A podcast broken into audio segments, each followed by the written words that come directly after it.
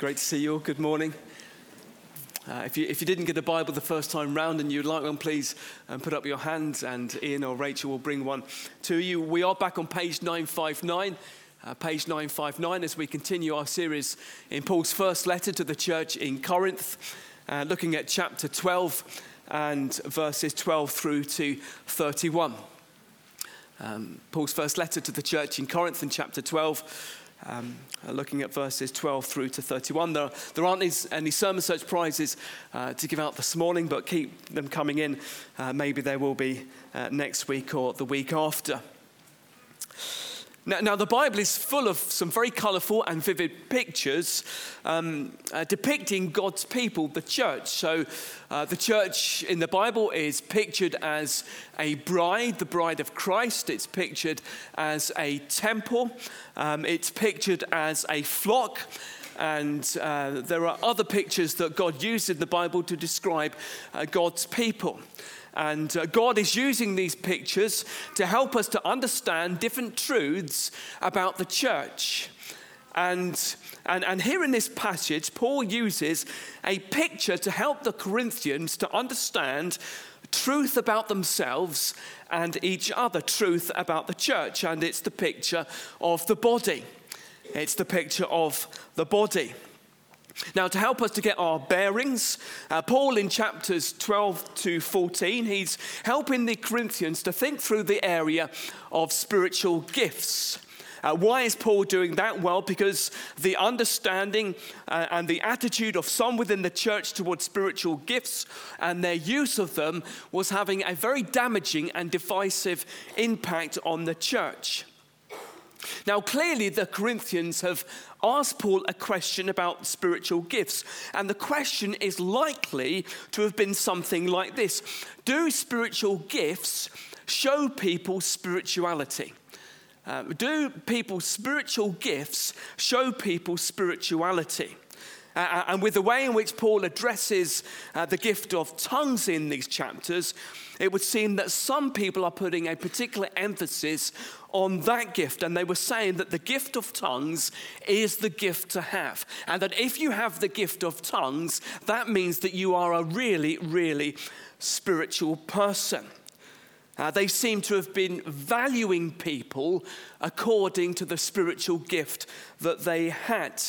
And it seems that they were even suggesting um, that you might not even be a Christian if you didn't have the gift of tongues. And so, as you can see, inevitably, this was causing fractions and friction within the church. Um, so, for example, it was making some people feel inferior because they didn't have a certain gift. And it was making others feel superior because they did have a certain gift. Uh, we'll be thinking in more detail about the gift of tongues in chapter 14. Now, we saw last week in chapter 12, verses 1 to 11, that a spiritual gift is a grace gift or ability or role with gifts uh, to equip given to the believer by the Holy Spirit. And those gifts are empowered by the Holy Spirit. We saw that no believer is given all the gifts, but every believer is given at least one gift. Uh, we saw that the gifts are given primarily for the building up and for the good of the church. Uh, we saw that the variety in the gifts is something of a reflection of the variety in the Godhead. And we saw that our unity is found not in the gifts, but in the Spirit who gives them to us. And now in verses 12 to 31, Paul, as he uses this very vivid and extended illustration of a body, he continues to apply some of those themes. And so we're going to look firstly at verses 12 to 14 at the body of Christ, unity and diversity. The body of Christ, unity and diversity. Now, the use of the body as a picture of the church is a brilliant illustration of what the church is. In fact, it's hard to think of a better picture to teach the truth that Paul is trying to drive home here, which is that the church is both one and many at the same time. The church is both diverse and it is united. And the church is one whole, not in spite of its diversity, but because of its diversity. I mean, you think about the human body, it is quite remarkable, made up of many different parts, yet all forming together as one whole, with the whole being incomplete if one part is missing. So you've got hands and feet, and arms and legs. You've got eyes and ears, and a mouth and a nose. You've got the heart and the liver and the kidneys and the lungs and the brain and so on. And each of these parts, they, they all have their own function. They all do something very different. They're all individual, but by themselves, they are incomplete without the rest of the body. They, they don't function by themselves, they don't work by themselves. That they need to be with the other parts. Together, they make up the whole. Now, you will notice that as you skim your eyes through the passage, Paul, he, he repeatedly underlines this all through verses 1, uh, 12 through to 31. One but many, many but one, one but many, many but one. He, he keeps coming back to this, and, and you see that he does this in verses 12 to 14. In many ways, verse 12 and verse 14, they're like bookends on these three verses. Uh, they emphasize both the individuality of the believer, uh, but also how now each believer is united to Christ, they belong to the rest of his people. So, so each believer is now part of something much bigger than themselves. They are part of the body of Christ. They don't exist alone. They don't exist in isolation. They are now part of a whole. So, so, so, a Christian who, who tries to exist by themselves, who, who tries to kind of live in isolation, who, who doesn't worship with or who doesn't serve alongside or who doesn't live alongside other believers, and, unless they are in circumstances outside of their control, maybe like persecution or poor health or old age, they're not expressing this spiritual reality that they are part of the body of Christ. Now, in verse 13, in between this sandwich, in between the two bookends, uh, Paul, he, he really emphasizes that all believers, um, however different they may seem, they have all been, become part of the one body. And, and, here in verse 13, he's, he's laying down a foundation, a principle. Here, here he uses the examples of, of nationality and status rather than gifts as examples of, of people being different to each other but being part of the one body. And, and Paul, he emphasizes this by referring back to people's conversion. Uh, and he refers to people's conversion in two different ways. So, firstly, he says, in one spirit we were all baptized into one body Jews or Greeks, slaves or free. Now, what does Paul mean by that? Uh, when the Holy Spirit brings people to repentance and faith, when they're converted, the Holy Spirit, He spiritually baptizes them, plunges them, immerses them into the one body of Christ. So, as we to mark someone's conversion, uh, we baptize them, we immerse them, we plunge them into the water. For a brief second, we make them part of the water. So, the Holy Spirit, on people's conversion, He spiritually immerses people, plunges people, submerges them into the body of Christ. He makes them a part of the body. So, in terms of actual spiritual realities, the, the Corinthians, they've been submerged into the one body of Christ. I notice that they haven't become part of different bodies. So, you haven't got the Jewish body, you haven't got the Greek body, you haven't got the body made up of slaves, you haven't got the body made up of those who are free. No Jew or Greek, slave or free, they've all been submerged into the one body. So, for us, in terms of actual spiritual realities, though there are young and old Christians, they are all part of the one body. Although there are Christians who are English and Chinese and American and Australian and Indian and so on, they are all part of the one body. Although there are Christians who are Anglicans and Baptists and Presbyterians and Pentecostals and so on, they are all part of the one body. Although there are Christians with terrible sin in their backgrounds and Christians uh, that don't have terrible sins in their backgrounds, uh, they are all part of the one body.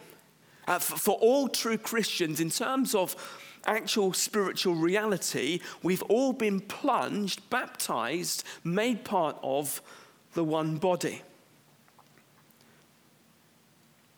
Now, when Paul says at the end of verse 13, all were made to drink of one spirit, he's, he's not referring to a kind of second experience of the spirit. Um, he's describing conversion in another way, again expressing uh, people's oneness in Christ. So, as all the Israelites drank from the same rock in the wilderness in the Old Testament, which Paul refers to in chapter 10, so, so all true believers Jews or Greeks, slaves or free, uh, young or old, um, uh, English or Chinese, um, Baptist or Pentecostal, are those with a very immoral past, are those without, they've, they've all looked to the same God to have their deepest needs satisfied. They've, they've all drunk from the same cup. Uh, they've all been made part of the same body. And so I think this should make us very, very, very thoughtful about our attitude towards and how we think about other Christians who are true Christians, real Christians. They're truly trusting in the Lord Jesus Christ as their Lord and Savior, and they are following Him. They're real Christians, but they might seem slightly different to us.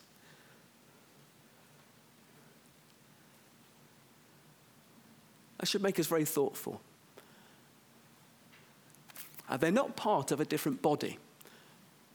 It's, it's not them over there and us here. We're all part of the one body of Christ. They are as much of a Christian as we are. And so, having underlined that principle, Paul now applies this in different ways. And in verses 15 to 20, he tells them, the Corinthians, that as individual parts of the body of Christ, they are needed. The body of Christ, you are needed. Now, now, in this kind of atmosphere in the church in Corinth, where people were judging the spirituality of others by what gift they had, uh, that meant that there were some Christians who, who because they didn't have a certain gift, uh, they felt kind of sidelined and marginalized. Uh, they felt inferior. Um, some of them, it seems, were almost feeling excluded because God hadn't given them a certain gift. And in these verses, Paul is particularly addressing those people that were feeling excluded. So he kind of he kind of paints this very vivid picture where different parts of the body start talking to themselves. So, in verse 15, Paul pictures a, a foot talking to itself, as feet tend to do. Uh, and the foot says to itself, Well, because I'm not really a hand, I'm not part of the body. And, and in verse 16, he pictures a, an ear talking to itself and saying, Well, because I'm not an eye, I do not belong to the body. And they're kind of feeling excluded. Uh, that they're made to feel like they're not as valuable as other parts of the body.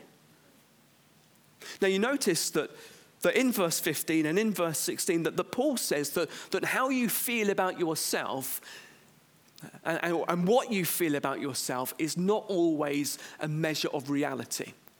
And what you feel about yourself is not always what is true. It's what God's word says about you that counts. That's, that's very helpful to remember all of the time. How you feel, it is important, but it's not always true. It's not always a measure of reality. It's what God's word says that matters. So, so just because the foot didn't feel that it was a part of the body, that didn't mean that the foot wasn't a part of the body. It was a part of the body. And just because the ear didn't feel that it was a part of the body, that didn't mean that the ear wasn't a part of the body. It was a part of the body. And just because a Corinthian believer couldn't speak in tongues, that didn't mean that they weren't a part of the body. They were a part of the body. And just because you don't have a certain gift or role within the church, whatever that might be, that doesn't mean that you are not part of the body. You are a part of the body. Uh, you are as much a part of the body as anyone else. You are as valuable to the body as any other believer. You are needed. Uh, you are vital to the body. The body of Christ wouldn't function as well without you, whoever you are in Christ. Uh, the body of Christ needs different people with different gifts to be able to function.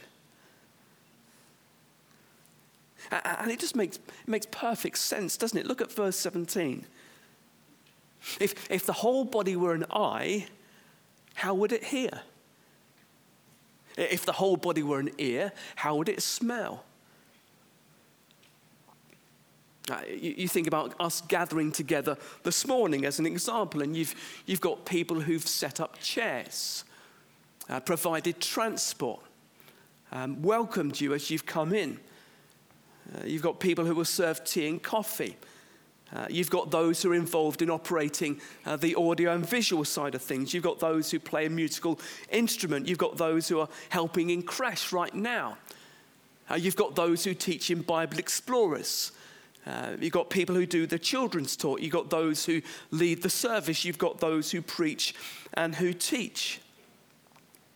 Uh, then you've got people just acting naturally caring for each other, introducing themselves to someone that they've never spoken to before, um, uh, encouraging one another, uh, finding out how people are getting on. You've, you've got deacons who are overseeing different functions and making sure that things are working well. You've got people inviting others into their home after the service, uh, showing kindness to them, uh, and so on. Now, now of course, if, if everyone had the same function, uh, not only would the body cease to exist, but it, it would just be a disaster. Uh, so, for example, imagine if everyone was on the AV team, the audio visual team, uh, and no one had any other gift and no one had any other role. That, that wouldn't be very good for the building up of the body. Not only that, it's a very small space over there, and there's no way that I'm cramming in there with you.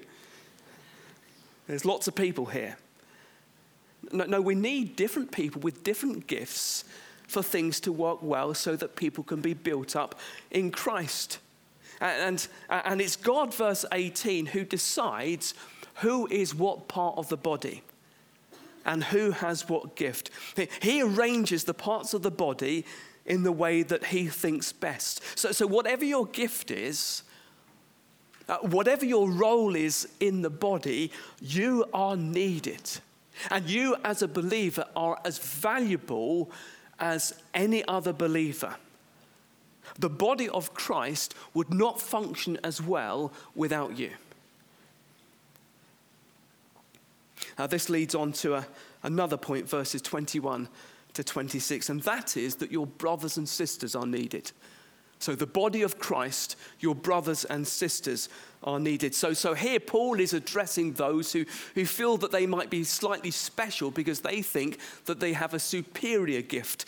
And they're starting to look down on others who don't seem to have that gift. And, and Paul, again, he says, he says, that's not true and that's not right. Verse 21 the, the eye cannot say to the hand, I have no need of you nor again the head to the feet. I have no need of you. How proud of the eye to tell the hand it doesn't need the hand? Um, how is the eye going to get an eyelash out of its eye without the hand? And, and how arrogant of the head to tell the feet that they're not needed. How is the head going to get around without the feet? Verse 22. On the contrary, the parts of the body that seem to be weaker are indispensable. Uh, this is probably referring to the parts of the, the human body that you can't see the liver, the kidneys, uh, and so on. So, so, so just because someone's gift or area of service or role isn't as visible, that doesn't mean that they're not useful. Quite the opposite, they're indispensable. So, so you think, for example, of maybe an older person who, who serves the church so well by spending much time in prayer for the church. Now, that may not be visible to you as you serve in your ministry, but it's indispensable. You think what fruit there is in your ministry because of the prayers of those older saints. Uh, those who serve in less visible seemingly less impressive ways, they're, they're not to be looked down on. And Paul, he makes a similar point in verses 23 and 24, and I think he's, he's using the example of the, the sexual organs here. So, so we ensure that we cover certain parts of the body for the sake of modesty. Now, this contrasts with other parts of the body, like the face, that doesn't need to be covered. Verse 24 But God has so composed the body, giving greater honor to the part that lacked it, that there may be no division in the body. Now, now, Paul doesn't seem to explicitly say how God gives the greater honor to those parts, but I, I want you to ask yourself this we tend to find it quite easy to show our appreciation of those with more upfront um, or visible roles or gifts. It's, it's, it's, no effort at all. We, we're constantly thanking them, showing our appreciation of them. Um, we, we do it all the time. But, but, but do, you, do you ensure that from time to time you, you go out of your way to honor and thank those who serve so diligently in the background making things work? Uh, why should we do this? So that there's no division or disunity in the body. So, so are there brothers and sisters who serve the church in much needed but less noticeable ways who you never thank? Your brothers and sisters are needed your area of ministry probably wouldn't work without them. This concern for valuing others and for uh, unity, it's, it's particularly shown in verses 25 and 26 in, in showing the same care for each other. If, if one member suffers, all suffer together. If, if one member is honored, all rejoice together. Uh, you know what it's like when you get toothache. It's, it's not just the tooth that hurts, the whole body suffers. And it's the same with the church. When, when one Christian suffers, when, when they go through a tough time, we should all feel that concern for them, whoever they are. And when one Christian is honored, we should, we should all be happy for them. Now, I think that you can apply this to gifts and to serving, and I, I suspect this is part of what Paul is getting at. So, so let's imagine, imagine with me, someone, let's imagine someone that they're using their gift, the gift that the Spirit has given to them, and they, that they do something in service of the Lord. And it, and, and it doesn't go particularly well. It's a bit of a disaster. It, it's a bit of a flop. And, and secretly, it's perverse, but secretly you feel quite happy that it hasn't gone so well. Has that ever happened to you? Or, or, or let's imagine when someone uses their gift and they do something in service of the Lord and it, and it does go really well, and that person is, is honored. And secretly, you feel a bit envious of them. You wish it was you. And you feel sad that it wasn't you. Well, that's exposing a wrong attitude towards yourself and towards your brothers and your sisters. It's, it's, it's not all about you. It's not all about you. Uh, your brothers and your sisters are needed. When one suffers, we all suffer. When one is honored, we all rejoice. And so we come to verses 27 to 31, if we can have that slide up. And this is the body of Christ, diversity in harmony. The body of Christ, diversity in harmony. In, in, verse 27, Paul underlines again the, the principle of the church being one body but made up of different parts. And then in verse 28, Paul he lists out a, a selection of those parts, different roles or gifts that God gives people within the church. And notice that it's God who decides who has what role or gift. That's, that's been a strong emphasis all the way through this chapter. You think back to verse 11. It's the Spirit who apportions to each one individually as he wills. Uh, verse 18 God arranged the members in the body, each one of them as he chose. Uh, verse 24 God has so composed the body. Verse 28 God has appointed in the church. And notice also in verse 28 that some of the gifts are ranked. Some of the gifts are ranked in terms of priority. So, so God has appointed in the church first apostles, uh, second prophets, third teachers. And then beneath those three, those top three, Paul gives a general mix of both extraordinary and also very ordinary gifts. So you have miracles and gifts of healing and helping and leading and various kinds of tongues.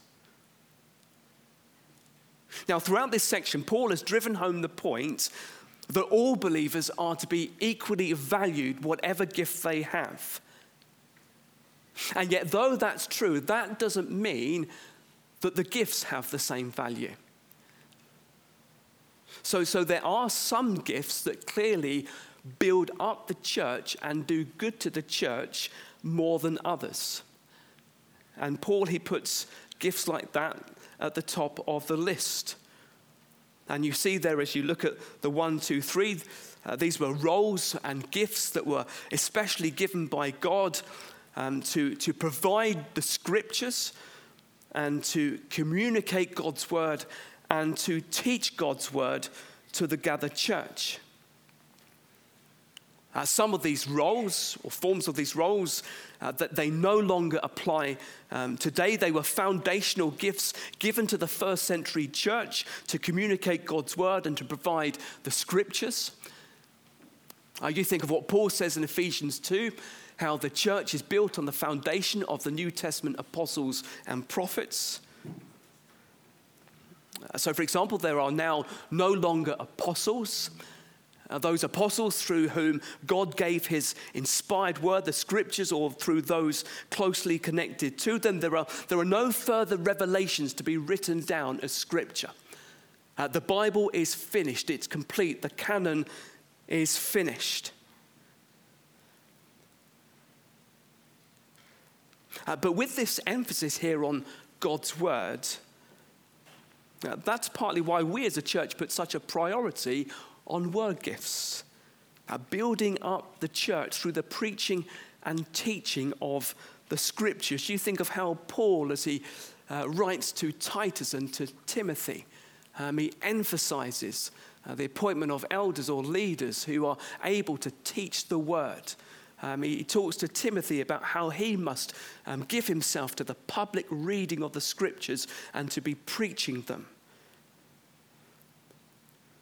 As we continue, notice how strongly Paul underlines the fact that no one has all the gifts.